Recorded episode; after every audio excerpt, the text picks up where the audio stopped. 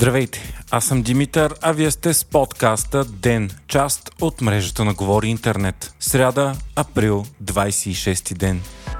Продължават опитите за съставяне на редовно правителство и работещ парламент. Николай Денков от Продължаваме промяната Демократична България заяви, че коалицията не е готова да предложи конкретни имена за кабинет и вместо това обмисля управленска програма, която да обсъди с ГЕРБ СДС. Вчера пък Бойко Борисов призова новата коалиция да предложи свой състав на кабинет, за да прецени партията му дали може да ги подкрепи.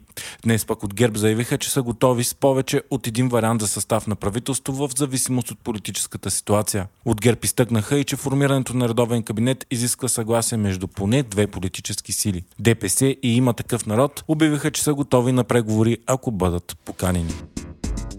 Междувременно, днес заседанието на Народното събрание мина в грозни скандали и обиди. Всичко започна от предложение на ППДБ, Комисията за младеща и спорта, да стане и Комисия за семейството. На това от парламентарната трибуна Тончо Ганев от Възраждане коментира, че се прави за да се угоди на поредното НПО. В отговор Явор Божинков от ППДБ коментира, че не знаел кога Възраждане са против НПО-тата и ги дразнят. Само когато жената на копейката освоявала пари с НПО НПО-та от лоши западни компании или по принцип не им харесват. Той визира информация, че НПО-то на жената на Костадин Костадинов е освоявала пари по проект на голяма западна търговска верига, против които Възраждане многократно са се обявявали против. В отговор Костадинов каза от трибуната, че не иска да се позволява на доносническа България, както той нарича демократична България, да определя начина по който звучи Народното събрание и нарече Божинков простак и доносник. В отговор на това пък на трибуната излезе Манол Пейков от Демократична България и заяви, че не иска партията му да бъде наричана така, като каза, че той също има безкрайно въображение и можел да казва коцето Късопишков, човек, който пише с малки букви. След това разреният Костадин Костадин взе думата и нарече Манол Пейков от Тайка. Последва забележка и за двамата, както и прекъсване за почивка на Народното събрание.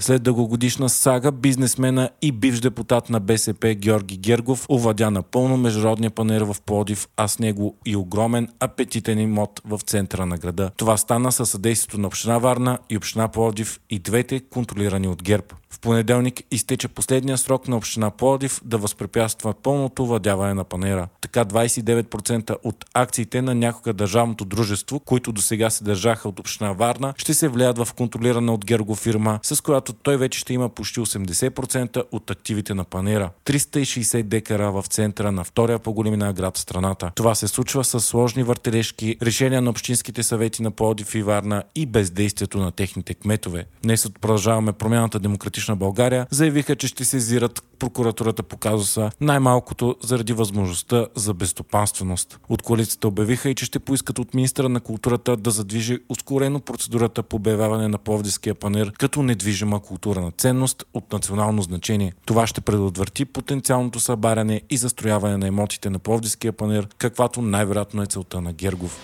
Вратарят и капитан на футболния отбор Левски, Пламен Андреев, оглави престижната класация на Международния център за спортни изследвания и бе обявен за най-обещаващият млад вратар в света. В класацията са включени общо 200 футболисти до 20 годишна възраст, играещи в 75 първенства по целия свят. Класацията е на база обективни критерии и коефициенти.